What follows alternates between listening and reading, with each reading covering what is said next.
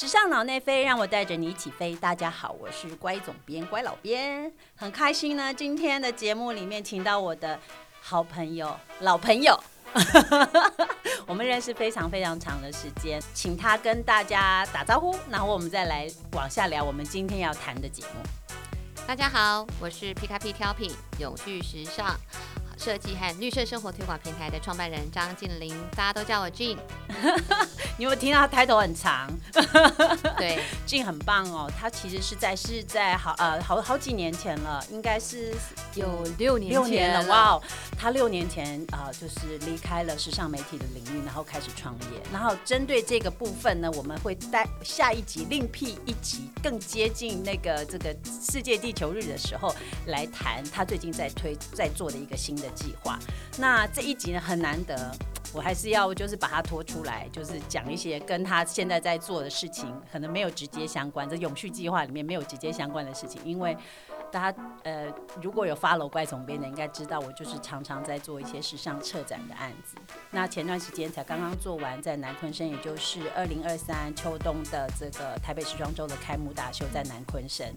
那我很少有机会，就是有人跟我一起聊这件事情，我也不习惯在这边自言自语。但是这件事情真的是太特别了，所以很难得。因为我们前两前呃前一段时间才在南昆山一见，然后见到 G，然后俊是那天的来呃就是观众来宾，很辛苦的从台北，没有没有没有，这是一个很难得的经验。对，然后他一起来看了这场秀，那我觉得很难得，刚好就是我是这执行者，你是这观众，这样我们一起来聊一聊那那个很奇幻的夜晚，好不好？那个夜晚其实是非常非常棒，让我印象深刻。哦，真的，我实在是太感动了，因为俊真的他的回应给了我很大的信心，真的。那其实这一次的这个台北时装周哦，确实是非常难得，第一次就是把他的呃场地执行的呃举办的场地其实脱离台北，对，一直拉拉拉拉拉到台南，还不止台南，还是。台南和嘉义的边，呃，算是交界交界处。然后你还记得那天晚上，我印象非常深刻，因为我从一大前一天晚上到一大早在那里彩排，然后一整天都闻着海风，晒着烈日，你知道吗？我都脱皮。对我那时候看到你的手背红成这样，我说这个是晒伤吧？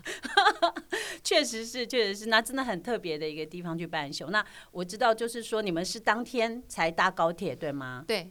当天高高铁，我们后来算了一下，来回七个小时。天哪，有没有听过花七小时来，就是这个交通的时间，为了看一场秀这样？对，七个小时我们可以飞去哪一个国家了？对啊，所以你当初接到这个邀请的时候，你对你听到你你收到的讯息是什么？你有没有什么期待？嗯，也没有，因为一开始其实说哇好远，第一个想说，哎，是不是不要去比较好？因为。毕竟我们大部分都在台北市嘛，所以那时候我收到的时候，其实就偷偷跟你讲，我当时第一时间我没有马上回复说我要参加，因为你要花一天的时间，对，因为它来回就是七个小时，等于说其实你一天就是都在交通的路程当中。可是就像刚刚小关你所说的，其实它是台北时装周第一次。离开台北市，然后移到别的地方去举办，所以那时候其实我也非常非常的好奇，说，哎，这样子的一个开幕秀，它到底在别的城市里面，它会怎么样，如何去进行？而且它又是跟我们的一些在地的工艺要一起去做一个结合，所以这也是引起我的一个很大的好奇心。所以那时候我最后其实还是在最后的时候，后来就是呃，他们又打电话问我说，哎，反复问你，对，你到底要不要参加？因为他们要最后要把名单交出去了。我就说好，我要去。你抵不过好奇心，对不对？对，其实这一题确实也很多人问我，就是说，哎，我到底为什么台北时装周明明就是台北时装周，到底为什么要要挪到就是其他的其他的地点、其他的城市去举办？那其实针对这一点，我想我我不知道你事先有没有接到讯息，嗯，有吗？什么讯息？就是说为什么要离开台？你有这个问号吗？可是我没有问，我就心里想说，对不对？嗯，这个答案就去到去就知道了。好，那我我哎，那我就来这解哎，我是应该先说明一下呢，还是其实我相信答案？我相信答案呢，其实就藏在就是说，我觉得就藏在你的感受里面。待会你就可以回回应我。那但是我觉得我还是身为这个执行者哈，我可能还是就是前情提要的说了一下。那其实因为这次呃，就是台北时装周不是第一次做跨界跨界传统工艺的议题。那这去年有原民工艺，那今年就是传统传统工艺的部分，还包含包含表演艺术。那其实呃，刚好所选择到的，这就是说所被包含进来这些项目，其实都围绕着庙跟庙宇有一些关系。嗯哼，对。那其实确实也是，其实庙宇确实是就是从传统工艺里面过往最核心呃，怎么讲会被保存到最精致、最核心的部分，因为我们呃人民敬神，我们敬神，我们总是想要把最好的给我们所信仰的神，所以呢。就愿意在这个庙宇，就是在神的家，好用最最精致、最精湛的工艺来，比如说彩绘啊，或者是呃庙宇彩绘啊等等的这些不同的项目。然后，所以你在庙宇里面，其实你就可以看到最多这些精益的、这些精彩的工艺的展现。那希望能够让大家更有这个场域感，于是才非常辛苦的把所有的媒体，你知道，用高铁，然后各方面的来宾，然后大家也都非得你要么搭高铁要嘛，搭接驳车，要么就要自己开着。车非常辛苦，每一个人都有一段路程才能拿到到那个场域。希望大家能够在这个实际的庙宇的场域里面，能够感受到这传统工艺的力量，然后。在这个传统工艺延伸出来，透过时尚延伸出来，到一个新时代的一种展现的方式，感觉到一个新的感觉。所以呃，这个是最早最早的起心动念了。那为什么呃，就是主办单位的起心动念？那当然就是当然跟南昆生的背景也很有关系，因为南昆生是一个三百六十一年历史的一个非常悠久的一个一个庙宇，所以它里面所累积下来的在历史，就是这些工艺历史上面，其实也有很多很精华的部分。如果我不知道你到。的时候还有没有一点点时间，在秀开始前去小绕一下，往上走一下下。如果有的话，你就会看到那一垫一垫的往上走，是越来越精致。嗯哼哼哼，对，很可惜我没有时间，而且不瞒小乖，因为我有。其他的信仰问题。哦，好，那这没有关系，因为反正这就是一个欣赏欣赏一个，就像我们只是因为那一天真的我们到的时候，其实只剩下三十分钟左右。哦，实在太赶赶对，因为我那时候确实是想要走到大那个前面的店，可是因为太实在太远了，我没有想到那个庙这么大的宏伟的，而且它的腹地非常非常的广大，对对，所以其实那时候很可惜，对，嗯，好，没有关系。那所以刚刚呢，我以简单。的从一个主呃这执行者的角度来稍微解释一下，为什么这次这个这个秀要从台北拉到拉到南昆生，拉到台南去？那我相信就是以你身为一个观众，就是你一定也感受到些什么，或者是在这个秀的整个展演的过程，那你有收到收到什么样子的讯息吗？如果呼应我刚刚前面说的这个这个面向的话。OK，因为当然，因为刚刚有提及到，因为我个人信仰的关系，所以这几年其实我比较少去什么庙宇走走跳嘛。可是，就如果纯粹回到一个呃传统工艺这件事情的话，嗯，我我自己在整体的感受上面来讲，这个是说实话，这还是有呃超脱我的预期。哦，真的哦，对对，因为毕竟过去我们看到了一些呃很多的一些可能服装品牌，他在把这些呃所谓的台湾的一些在地的一些传统的一些技艺，它其实是放在一个比较是图像性的一个。表表现上，对他的表现就是一个很很具体的图像。可是我我觉得我这一次看到的，他，他就是鼻样之外，就不只是呃图像，而是他还把了一些这些传统的东西是如何很技巧性的融合在他的设计里面。当然还包含了他，就像你刚刚讲的整个的表演艺术部分。那因为我我我觉得这一次他算是一个融合的，还非常非常的。巧妙，就是你不会显得它非常非常的突兀，不会把它把它当做是两件事情来看待。就你会发现，哦，这件事情是确实是它不只是呃这个品牌的一个灵感来源，可实际上是它它在整体在不管是它在制作的部分，还是设计的一些细节部分，都可以看得到，它把工艺是如何把它融会贯通。我觉得这一点其实是，我觉得确实是呃，跟我以往看到的一些表现方法其实是不太一样的。对啊，那你可不可以举？如果你还还我不晓得你记不记能不能举一些例子，就举几个例子，可能让你印象比较深刻的点有吗？比如说是哪位设计师的什么，或者哪一段表演的什么，让你哎真的印象很深刻？哎，那个连接、那个感受上面是很嗯，其实有几个设计师的表现，我都觉得还。蛮好的，那嗯，比如说像那个 C G。C G C G 的那个是是那个百岁的这个七艺工艺七艺嘛，嗯，那时候其实我后来看到是，你就会看到它的布料是一层一层一层一层，它就是用那种漆艺，其实本来你就是在上漆，其实是你要一层一层一层上，所以其实就是它这个东西是没有这么具象，它并不是说只是把这个漆艺，因为有很多的一些创作就是哦，这个有一个什么样的图腾，我就是把这个图腾变成印花，对，可是它实际上并不是这样子的一个单纯用图案的方式，对对，而是说。哎，我怎么样把一个漆艺的工艺的技巧，我融合在我的设计的制作细节里面？我觉得这个是最棒的事情，因为我一直觉得以台湾来讲，是。嗯，或许可能有些人可以反驳我的话，我一直觉得台湾没有所谓的时尚工艺。哦，因为你真的去看时尚工艺，呃，其实就是以国外的为例好了，是。你也知道，香奈儿有很多的。工作工坊，那这些工坊就是我们看到它是针对时尚产业而产生出来的工艺，因为它所有的制作这些制作技巧或者是一些技术，全部是应用在服饰上面的。是，就我我我所讲的这个时尚工艺是指这一块。对。可是我我们现在目前看到有很多这部分，其实台湾是缺少。所以我那时候看到的时候，我就心想：哦，这是一个很棒的想法，就是你怎么样把。台湾的在地的一些传统工艺，可以把它延伸出来，可能变成是我们的时尚工艺的一个基础。对，我觉得这个或许是未来台湾真的在做，就是所谓的呃我们的时尚品牌的时候，maybe 也可以纳入去考，因为台湾其实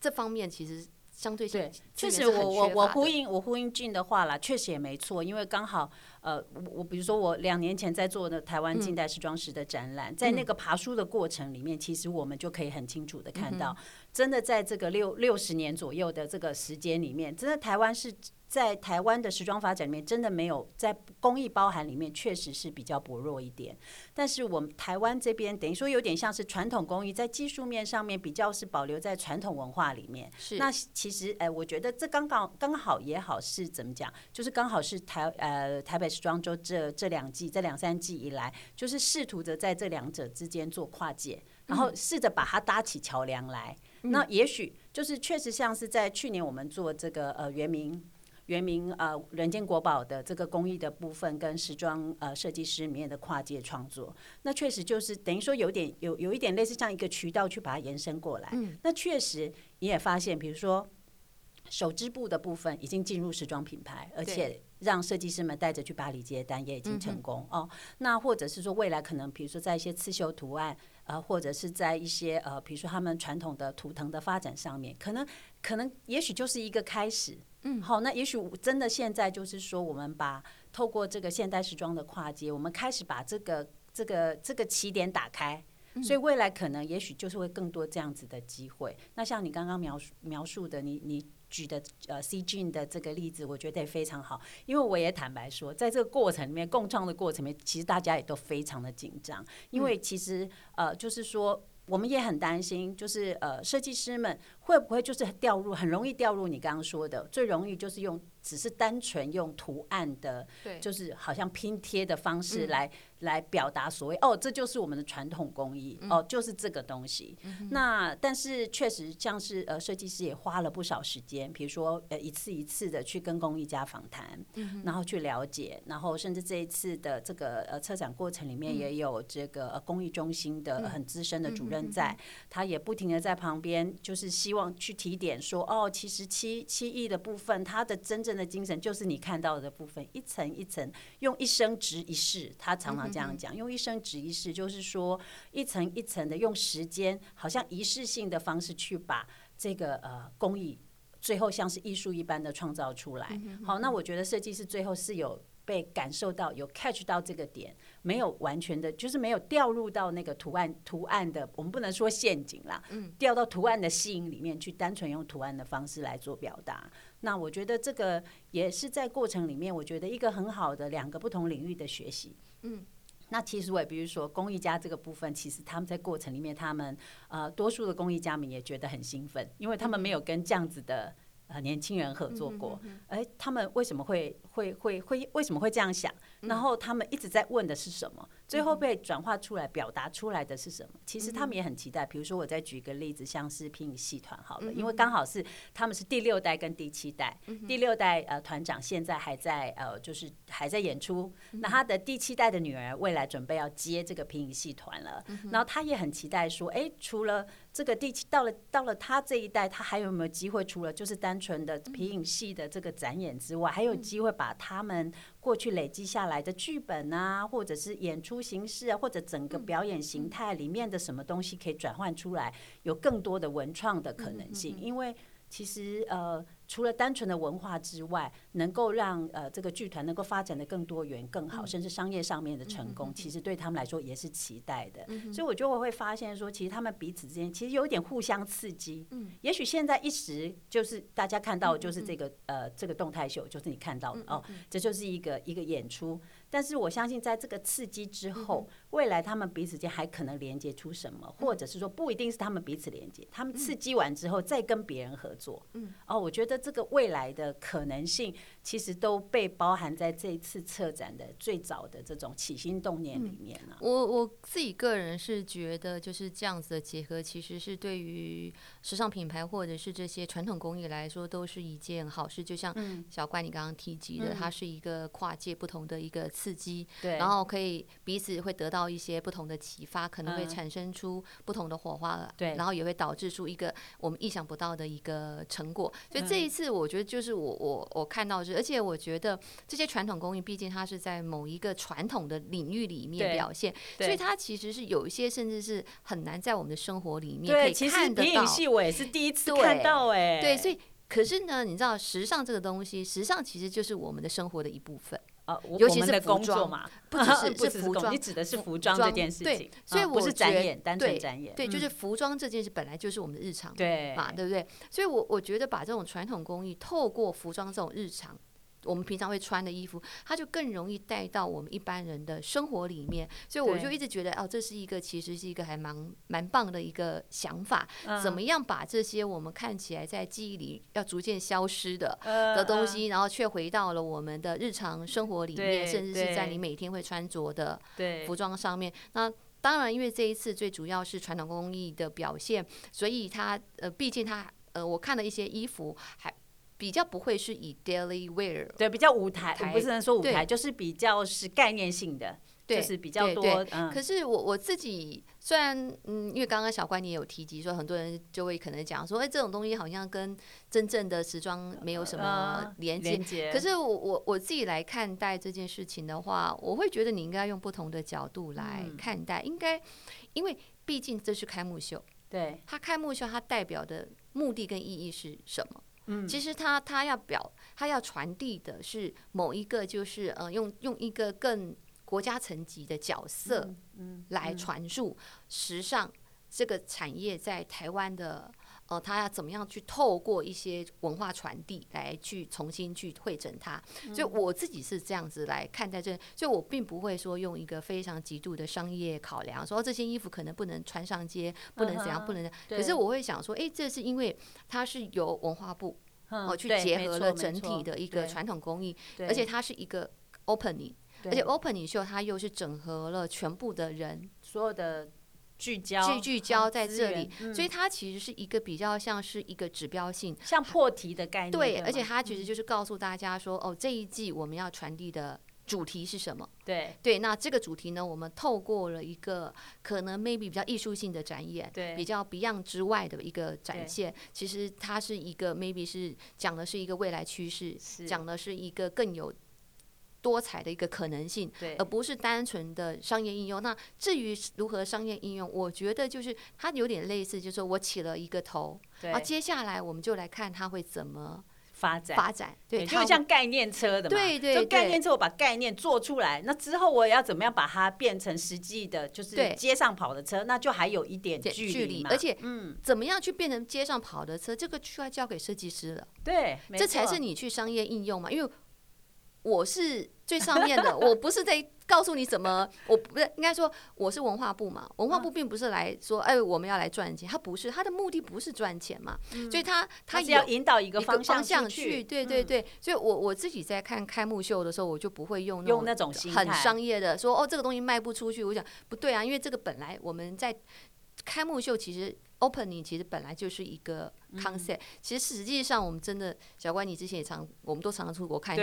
你去真的去看秀，哪一个人真的是用 commercial piece 来给？大部分的人都是在走概念，好不好？你到了店上，你才会看到他所谓的 commercial piece，就是真正卖。可是他要告诉你说，OK，我的。灵感来源是什么？我受到什么样子的启发？对，那我要透过服装传递什么样子的一个理念跟意识讯息？对，所以我会透过其实都概念的传达，对对，所以只是我用一个可能艺术性的方式去去传达它。对对，因为它其实是融合了非常非常多的一些呃各式各样的一些要素，还有很多人的先人的智慧，我们全部都把它融合融合在里面了。对对对，因为我觉得啦，我觉得。坦白讲，也常常我们常常很很常业界或者我们自己在讨论这一题，就是文化和时尚之间到底它应该是一个什么样子的关联性，嗯哼，对吗？那我自己是觉得，我觉得其实我用个最简单的方式说，就是说，其实当我们要去国际竞争或者让别人能够认识我们、认识所谓的台湾时尚的时候，那你一定要有一点属于你自己的跟你自己的文化特色。不然别人根本不知道你是谁，因为现在在大家穿的都 T 恤牛仔裤啊。那你要让别人怎么样能够认识你，知道你是来自何方？对我说，我觉得文化其实基本上它其实就是一个识别。对，那当然只是说你有这个识别之后，你怎么样把它转换成，就是我们刚刚前面说了，你怎么样进入概念，概念之后再进入商业，那这个当然就是设计师的功力了，是对吗？对，好，那话说回来，其实那一天的展演非常有趣哈，我不知道你有没有发现，其实啊，我你你也可以聊一下你那天，呃，就是我那天很幸运哈，因为我去年是蹲在场边，我根本就是工作人员心态，我整个人紧张的要命，生怕国宝阿妈们会跌倒，那这次还蛮幸运，可以坐在位置上看秀，所以。我还发现了这个，就是看秀过程里面，其实确实有我自己很怎么讲，觉得很很印象深刻的亮点啦。我不知道你有没有，你有发现那个？周瑜颖要去签那个庄武南老师，就是我们庙宇彩绘阿公要下来谢幕的时候，他还舍不得下来，一直在那里多画几有有我有看到，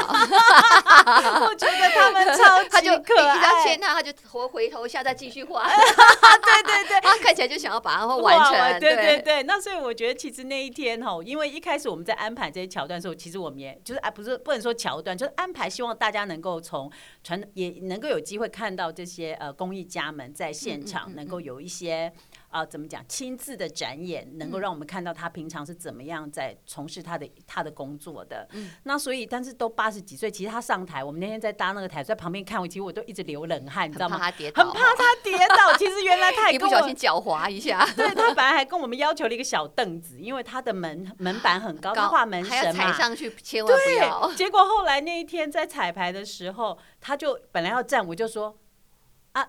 老师不要站好了，好不好？我觉得有点危险。就后来他想一想，弄一弄，他说：“哦，好了，那我不要站。”他也很随和，他就画。他说：“好，那我画这个位置可以不要站，这样子。不然我真的是真的整个过程里面，其实我坦白讲，我在下面是超级紧张。他们看起来行动自如，但是毕竟年纪大了，还是小心，就是要小心一点。就那天看到那一幕，发现哎。”那个那个装那个设计师要去请他下来谢幕的时候，他在上面忍不住忍忍不住还是继续画。后来我就跟周颖开玩笑在讲这件事情，跟设计在开玩笑讲那些事情。他就说，其实他去请他下来要。要请他下来这个谢幕的时候，他的反应让他很紧张，他就一副觉得他还想继续画的样子，他很怕他一直画到下一趴去，就是音乐一直继续，他就一直继续画画到下一个下一个段落去，没办法，这这一个段落没有办法结束，因为基本上七个组合，我们就是七个单元的概念嘛，对。然后周允就在说，我就觉得哇，超级好笑的，那天这个对我来讲是超级大的亮点，就那个老师画的非常高兴，对，然后一点我说老师你有没有确诊？哦，没有啊，我每天就是都是这样啊，感觉上是一个天生的这个天生的这种展演者这样子，很有趣，非常有趣。那你呢？你印象比较深刻的亮点都蛮多的啊。嗯，哦，那五分钟的烟火真让人惊艳。对对对，开玩笑的，不不没有是真的，因为很多人在我身边，他说啊，怎么烟火还有？你最后我们呃在谢幕之前有一段烟火，那对对对，这段烟火是非常的精彩，因为我。其实已经很多年没有看烟火，因为我们一听到烟火，要么放在什么河边嘛，在台北的河边或者是哪里，通常都是挤满人，都已经很久没有勇气去，就是去那个现场看烟火。对，而且就在你的正上方，而且我们以为大概放个两分两分钟就结束，结果放了又快六分钟。对。然后我想说，怎么还不结束？就很多人就问我说，为什么可以放这么长？这个烟火怎么可以放这么？我就说，因为我们人在台南。嗯，那台南人请客的方式就是要一直上菜，一直上菜，一直上菜，上到你吃不下为止，他才觉得就是他有尽到他的诚意，你知道吗？我就说，大家看这段烟火，基本上心心态要是这样子，你会觉得就是非常非常的热闹，很开心。到最后这个。这个亮点确实是，确实是大家这个拍烟火拍到手很酸呐，哈，六分钟谁举得住我就不信。其实我觉得七个设计师都各有 嗯千秋。那当然一开始开场的那个那是什么？那叫什么镇啊？呃，那个叫做十十家将，那叫十家将，十家将。因为一开始的十家将，我个人也觉得，因为毕竟它是 opening，所以其实那个十家将出来的时候有点。嗯，我我个人是还蛮喜欢，因为我本来就喜欢暗黑的东西。可是那时候我看到的时候，我第一个想说，哎，那他要怎么去跟服装连接？连接？对。后来那个出衣服走出来的时候，我就觉得，哎，其实就是也不是想象中说这么的，不是只是单纯的，就像我们刚刚讲图案图案而已。对对对，所以我觉得是一个还蛮好的一个。方式，那当然像周玉颖，周玉颖也有用天灯，也有跟那个就是他的那个手绘的，对对对，所以我那时候也觉得，哎，其实他的整体表现也，哎，我这样讲讲啊，全部都要讲完了。对，可是真的很精彩，因为你知道周玉颖的那个那个那个主题，其实他是亲身经历，他好像是高中还是国中的时候，他跟他的同学一起，因为为了考上一起去庙里面拜拜，嗯，然后呢，突然他的同学就。就机身就是被被上升，对对对，然后就是他对于那个印象太深刻了，所以他就等于说把那一幕，把学生的这个感觉，就学生的那制服的 look，跟那个庙宇整个就是门神等等这些的这个呃呃呃怎么讲，这些概念全部融合在一起。变得非常时髦，其实坦白说，对啊，因为像他把天灯做成像披风，然后他就是迎风而上的时候，整个飞起来。我那时候就是很想说，哎，那可不可以风再大一点，然后这个模特飞起来，飞上天，那才真的，然后要跟接着放烟火。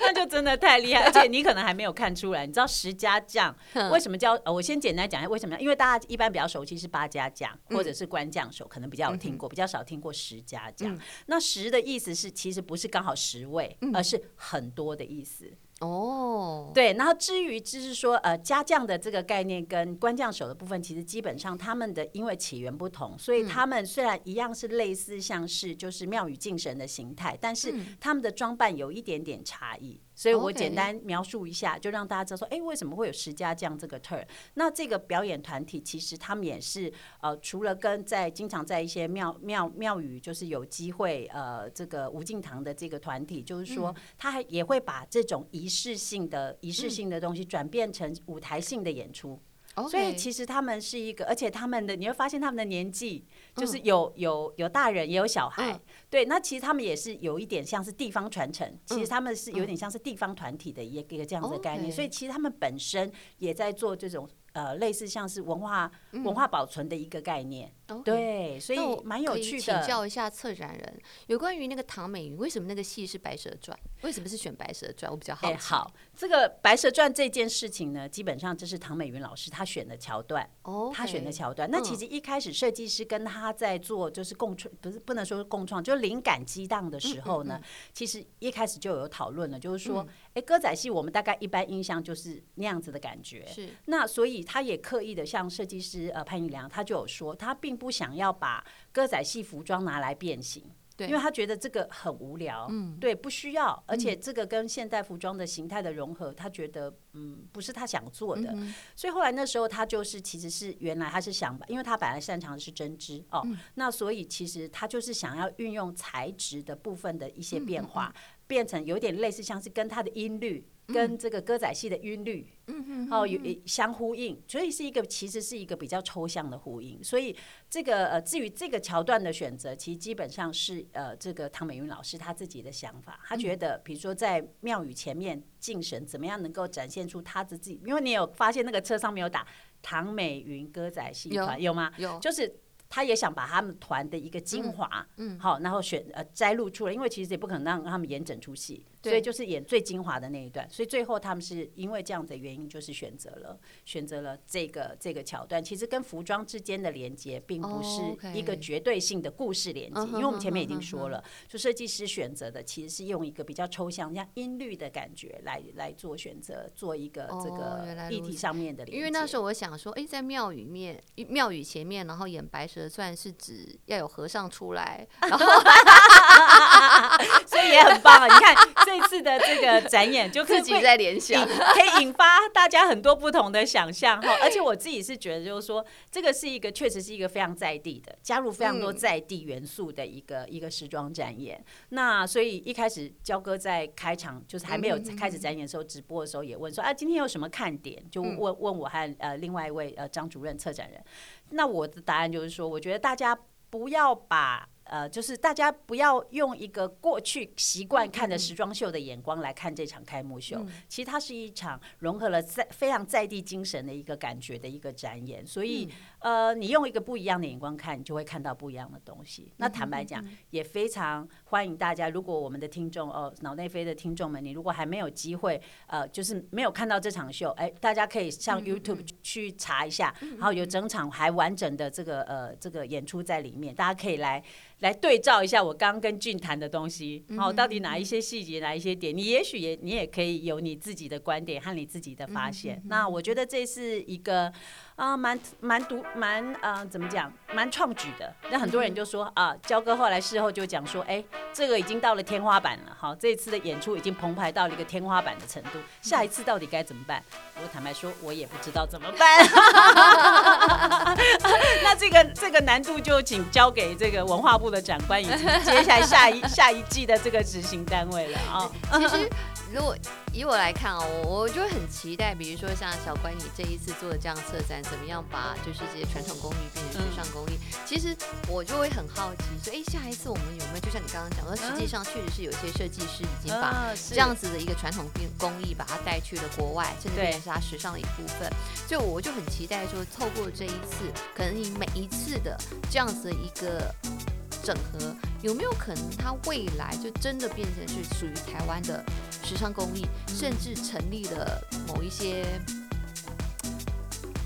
真的是工坊之类的？哦，很期待，很期待，而且呃，我相信。我相信这一条路也许不，就是这一条路，我觉得其实是我现在我感觉两季做下来，我感觉觉得到是看得到一点点路径的，嗯，只是说它要发生，还是需要天时地利人和。是，因为我觉得话说回来，嗯，时尚还是毕竟是一门生意嘛，对，它要活得下去，它才有办法运转。但是我相信这个路径是有的，所以我们就可以期待接下来哈，如果我们未来有什么发展，俊一定也会参与其中的，因为你也是很重要这个时尚里面。的一个参与者，永续部分的推展，所以你一定会在里面。那我们就一起来观察，好吗？好，没问题。好，那我们今天这一集节目谈谈这个台美时装周的这个开幕秀，就谈到这边。那如果大家有兴趣的话，就真的去 YouTube 上面找出这个影片来看一看。那可能你就会有你自己的观点，也不一定。那不然的话，呃，台北时装周这一季是已经结束了啦。那就让我们期待十月还会有什么样新的议题发现。好，那如果你喜欢时尚脑内飞的节目呢？欢迎你发了我们的 Instagram 或者是 Facebook，那我们就节目下一集再继续聊喽，拜拜。拜拜。